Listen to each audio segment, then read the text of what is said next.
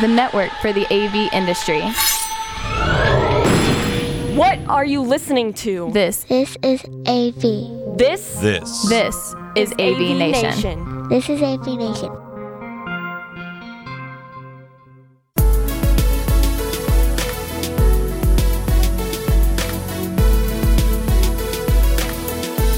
This is an AV Nation special. My name is Tim Albright. I am your host. We traveled to Crestron Masters 2019, hung out with their instructors, programmers, and designers in attendance. Today's episode, we talked with Rich Sasson from Crestron, asking him what he wished he knew 20 years ago when Crestron Masters started. So, uh, 20 years ago, I think what I would like to have been able to do is understand how to better challenge the programmers every time we offered a Masters. Okay. And I think over time, we've gotten much better. Uh, there was a period of time where we focused too much on the sales side of it, and now we really are focused on ensuring the programming community is challenged. And we added in the MTA program last year and expanded it this year, and even that has become more challenging, which is very, very important. You know, my goal this year is to make sure that people walk out of here with their heads filled, if not to the point of bursting, preferably to the point where their minds are blown away. And I literally told my guys and gals, I said, your goal is to make everyone's head hurt when they leave, out of t- tons of information that's going to benefit them and make them better at what they do and make us better. Yeah, I would say in the classes I've taken so far, they, th- those instructors have at least heeded you because my head hurts. Um, Good. so last year was the first year for MTA. Yes. Explain to first, folks, first of all, uh, you even said yesterday in your keynote, uh, Crestron loves acronyms. So what does MTA stand for? Uh, but why start the program? So um, in 2017 in the summer, Randy Klein was our CEO, and I were sitting at dinner one night, and he says, "You know, you do this amazing event for all the programmers, but we really got to get to the sales and design community because the designers and the programmers need to be on the same page."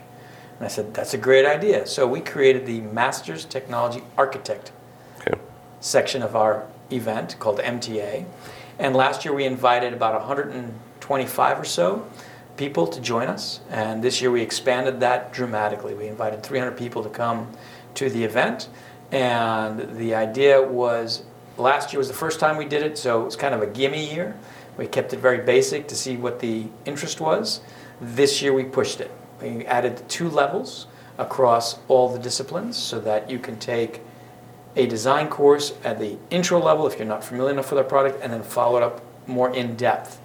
You can take it for unified communications, for user experience, for control system design, for digital media, for NVX, for streaming. So there is a fantastic offering of courses for the design community.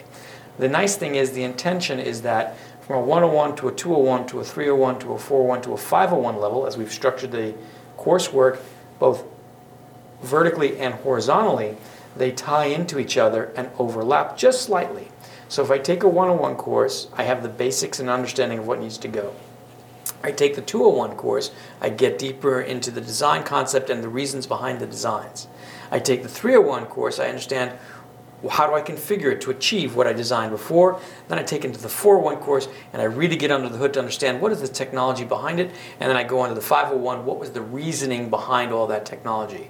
And we really try to go really deep so that you really get the progression of the technology to make you comfortable with what's going on. So a programmer can take a 101 through a 501. A design engineer can take the 101, 201 across all of the disciplines. Yeah. And they can mix and match however they want as a programmer to any course they want. MTA only takes the 101 and 201 levels. Okay. Talk about for a second about your instructors. Obviously, you have Crestron instructors, and um, you know they're well accomplished, and they they train folks all over the country and all over the world. But here at this event, you also have folks who aren't Crestron employees teaching your classes, right? You have diamond level instru- diamond level programmers teaching classes. Why is that important? So, you know, when we created this event, we had we initially just was continuing education. Yeah. And then we realized, you know, at a certain point, what do you get if you just keep coming back every year? So we began to add levels and silver, gold, platinum. We got that far because, you know, that was pretty, who the Yeah. heck thought we'd get that far and do this much for this long, which is fantastic. And then we realized, you said, you know, well, the industry has changed, the world has changed. And you people used to come to us and say, I don't need to come back to continuing education. I got certified by Fred Bargetzi in 2001. I know everything I need to know. Okay, that's great. Fred's wonderful. We love Fred. But technology evolves.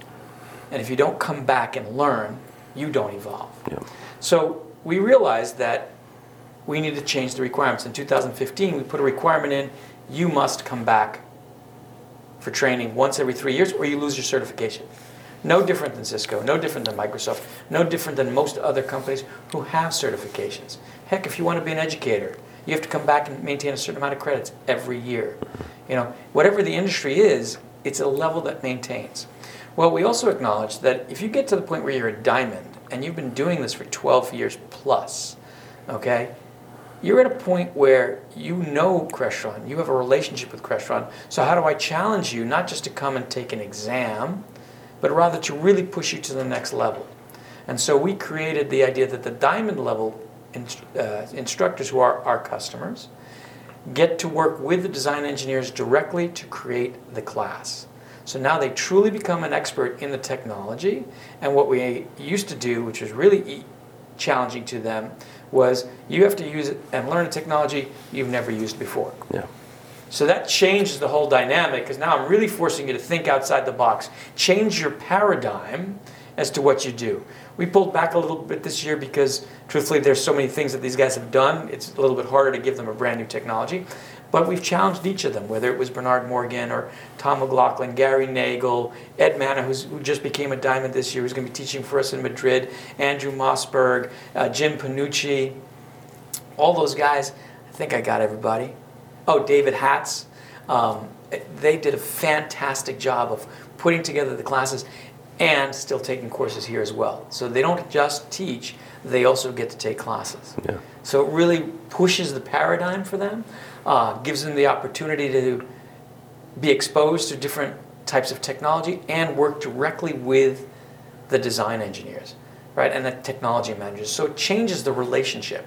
And after that level of commitment, plus Jim Pope, of course, you know, Jim is kind of the um, he is the most consistent entity other than John Otteson throughout the entire master's program. Okay? And, and, And, and that's saying something. and that is saying something because there are guys who've been here as often as Jim has, but they didn't push themselves to go beyond a certain level. They still come and they take the classes and they get educated.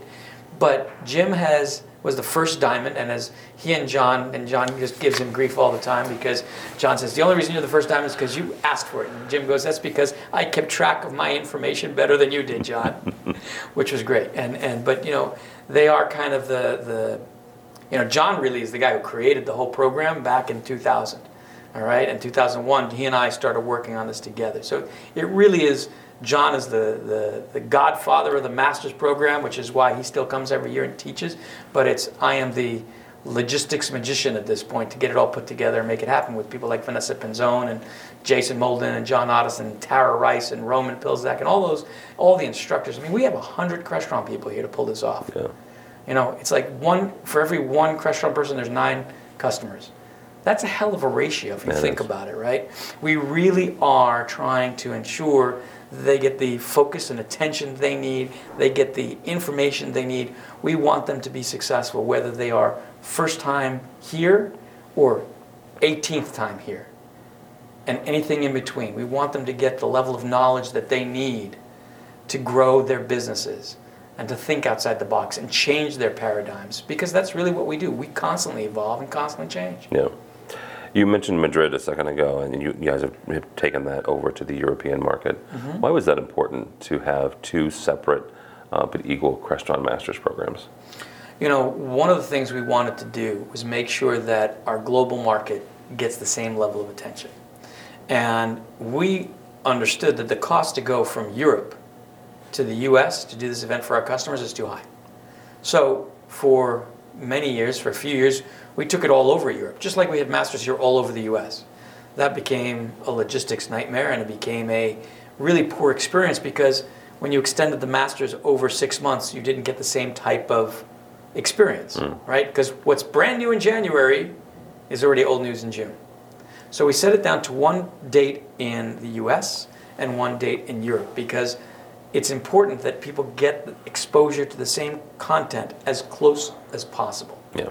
Right? And this way, they're able to get the information they need to be successful in Europe and in the States. And you know what? If our market in Asia grows large enough, we may add a third one. But right now, it's Europe and the US. All right. Where do you see Masters go in the next few years? So next year, next year we actually are going to relocate. Okay. Uh, we are going to be going to Orlando. We will announce the dates uh, at the event tomorrow, but since you're publishing this after, um, we're going to announce that we're moving to Orlando next year, and the year after will be Dallas, and then we'll begin to alternate between Orlando and Dallas. Why? Because we've got a lot of feedback from our customers that while they love this event, it's great. Getting here is a bit of a challenge for them, and they would prefer to have something that's a little bit more convenient to get to. So we identified a great location in Orlando. It's about 20 minutes away from a Disney property, but people can bring their families. It's got a beautiful area, great convention center, nice space that'll accommodate us for a couple of years. Uh, and we also didn't want to be in Orlando the same year InfoComm is there. So we're going to alternate. When Orlando has InfoComm, we'll go to Dallas. Okay. When InfoComm's in Vegas, we'll be in Orlando. This allows us some flexibility, allows our customers different venues to go and see. So our goal for next year is a relocation, and our goal for next year is to increase the difficulty level in every course we offer. Okay? And continue to go deeper and deeper in the technology so that our customers can be more successful. So I'm sure next year we'll have more on C Sharp, we'll have more on HTML5, CSS style sheets, we'll have more on device drivers, We'll have more on unified communications. Of course, we'll have digital media. We'll have NVX and whatever fun technology we introduce between now and then will get added in as well.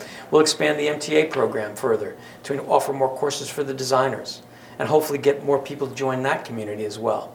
So we want the program to continue to grow and expand. And in Europe, we're going to be in Madrid this year. And if Madrid is a great location, we'll be there again next year. All right, very good. Any last words or anything? If, if somebody is, is has not been or has not been for a while um, and thinking about, what would you tell them?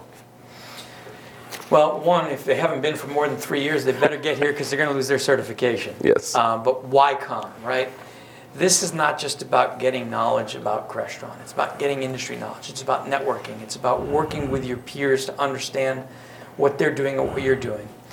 You know, it's, it's an interesting industry because all these integrators technically compete with each other but yet they still go out and hang out and drink with each other. They help each other. They work together. A lot of them are on partnerships, such as P, um, PSNI, I believe mm-hmm. it is, right? Yeah. For example, um, they do these global relationships.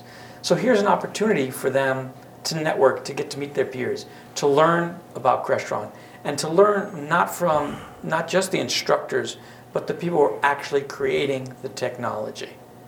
And that's a pretty amazing thing, you know. It's not that an instructor is taking information and sharing it with you, which they are, but you actually in the 401 and 501 level courses, you're actually talking directly to the folks who designed the product. Yeah. Right? And why did they make the choices they made? And how can they make it differently? Or why would they make it differently? And they want your feedback.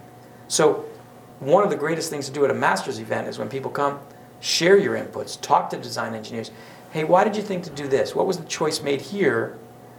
and explain and so we can explain it or maybe you give us a great idea and we come and run with it and give you a better product next year yeah. it's an interactive solution that really allows both crestron and the community to work together to make something better for the end customer all right very good rich Chislan from crestron thank you sir thank you tim pleasure for AV You can find us at avnation.tv. That's avnation.tv. You'll find programs like this as well as a host of others, including our two weekly programs AV Week happens every Monday. It looks at the news and happenings in the pro AV segment of the AV industry. And Resi Week looks at the residential market. Uh, all that and more at avnation.tv. That's avnation.tv.